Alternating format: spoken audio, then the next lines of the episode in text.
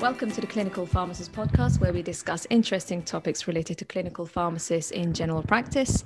My name is Runa, your host, the clinical lead of CPS and the training and development manager of Clinical Pharmacists Academy. And as always, we do have our co host, Mahmoud. Hello, everyone. My name is Mahmoud. I'm a clinical pharmacist, independent prescriber, and I'm the founder of Clinical Pharmacist Solutions, and I'm the managing director. So, for today's podcast, we're actually shifting perspective in this episode because today's guest is not a clinical pharmacist, but is actually involved in the management and support of PCNs and is also the host of the Business of Healthcare podcast. We're really excited to have with us today Tara Humphreys, who is the founder of THC Primary Care and has been in the primary care field for six years. Welcome to the podcast, Tara. Hi, thank you so much for having me. I feel nervous. I'm not used to being on the other side. I'm sure you'll be just fine. Uh, thank you so much for joining us today. Um, so, I know you're very accomplished and um, you have many skills and roles in the primary care field. Um, please tell us a little bit more about yourself. So, I've got my own business. I've got a couple of employees and also of contractors, and uh, we provide interim network management support to primary care networks, and we also provide training and facilitation and consulting to networks. And I'm also part of the NHS England Time for Care team, where I support practices and networks and federations with quality improvement. I see. Okay, that's fantastic. Um, right, so let's get straight into it then. Um, can you tell us uh, what your experience with pharmacists has been like in the general practice sector? What, what's your experience been like? So it's been really, really positive. I'm really lucky that the networks that I have worked with and currently work with, we have recruited some amazing, amazing pharmacists. So I've been very lucky in that respect. But I suppose from a management perspective, understanding their like what a pharmacist can do and embedding them into the team and understanding the levels of experience has been it's it's it's not been a learning curve it's just been it's just new to me but it's been very very positive Tara, I know you've been involved in supporting clinical pharmacists in PCNs. Can you tell us more about what support available for PCN pharmacists? So what we've been doing is just trying to make sure we give them a really solid, a really good induction. We've got some pharmacists that have got a general practice background, so they you know they've got a slight advantage on the pharmacists that are coming from a community background. So it kind of even before they start it's really working with the practices to help them understand what the role can do and understanding their experience building the induction plan.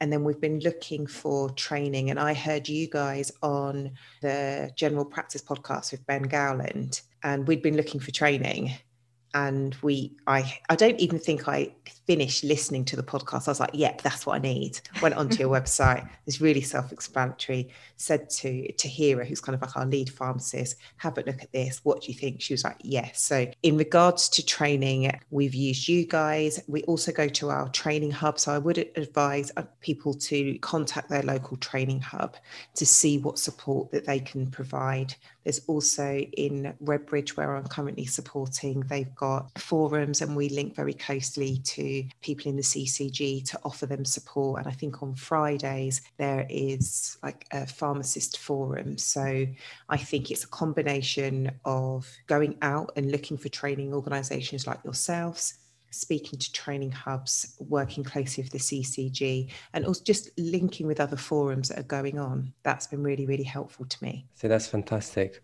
I think pharmacists do need uh, extra support when they first start, especially you know with the pharmacists who never worked in general practice. You mentioned training hubs. Is that something that's available for all the pharmacists yeah. nationwide, or is it just no everywhere? area everywhere and i think that's kind of where i started my kind of primary care experience so everywhere every uh, CCG area will have a training hub. A bit like PCN, some are more mature, some are oh, some are like all singing, all dancing. They offer everything. Some are, some don't. It really does depend, but I think that it's a good place to start and a lot of that training will already be centrally funded by um, Health Education England. See, okay. Well, the role is new for pharmacists, but it's also new for GP surgeries as well. So, can you tell us more about the challenges that the pharmacists face and also the challenges that the GP surgeries and PCNs face when once they employ the pharmacist? I think that from a primary care network based point of view,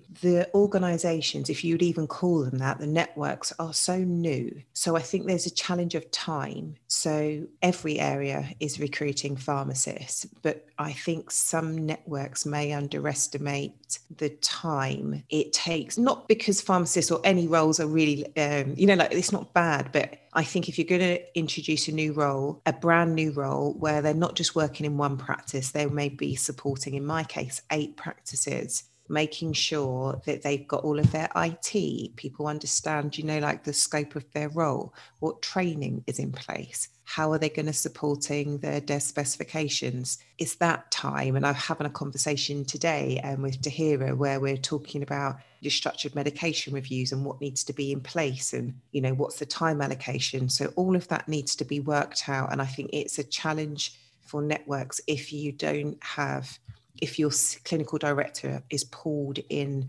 millions of you know millions of directions and you may not have a network manager that has got the time i think new roles would struggle in that respect and i think yeah. the role of a pharmacist in our it's not brand new we have got pharmacists in general practice i think it's it's time and trust and you know, we've introduced these farmers, our pharmacists, in the middle of a pandemic where they're working from home. So they're not building the rapport and those relationships you would do if you were working in just one practice.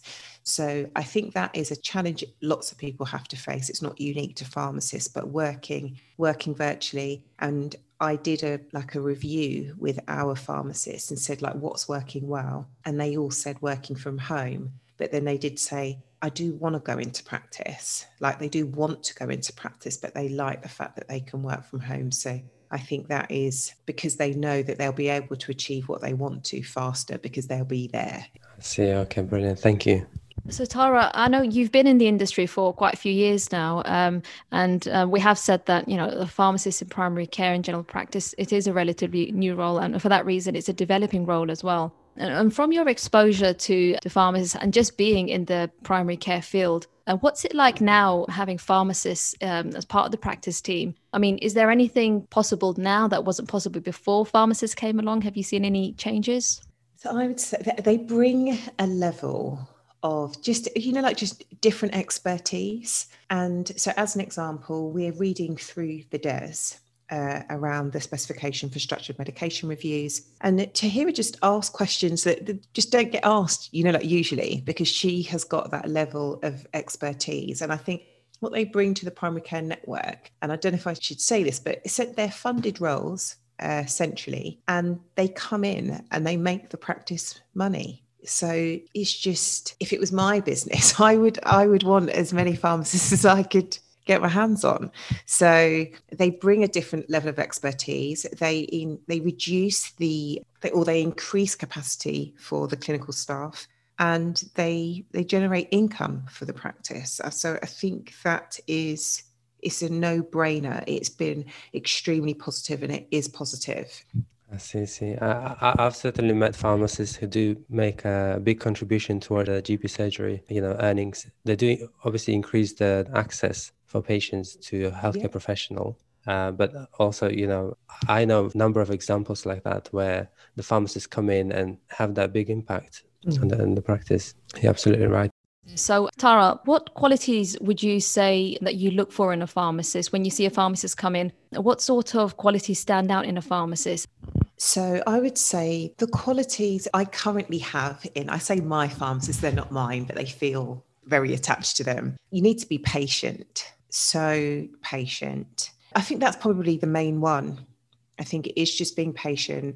If you're working across multiple practices, you may not be able to hit the ground running as fast as you would like. So, being patient, being flexible the main ones. I always say to network staff coming in first comes trust, then comes change. So, you have to be quite proactive and let people know that you're there. Some people will just be like, yep, crack on, off you go. And some may be harder to crack. So I think you just have to be resilient. You have to make yourself visible, which is different and difficult when you're working virtually. And but just come with, like any member of staff, just come with a, a can do positive attitude. And in regards to I suppose promoting PCNs, I absolutely love it. Sometimes, you know, like like any job, some days it's very tough, but there is no I couldn't imagine doing anything else. I wouldn't want to do anything else at this moment in time. I think it's for new pharmacists coming in, I think it's really exciting. You can shape and, and mold the role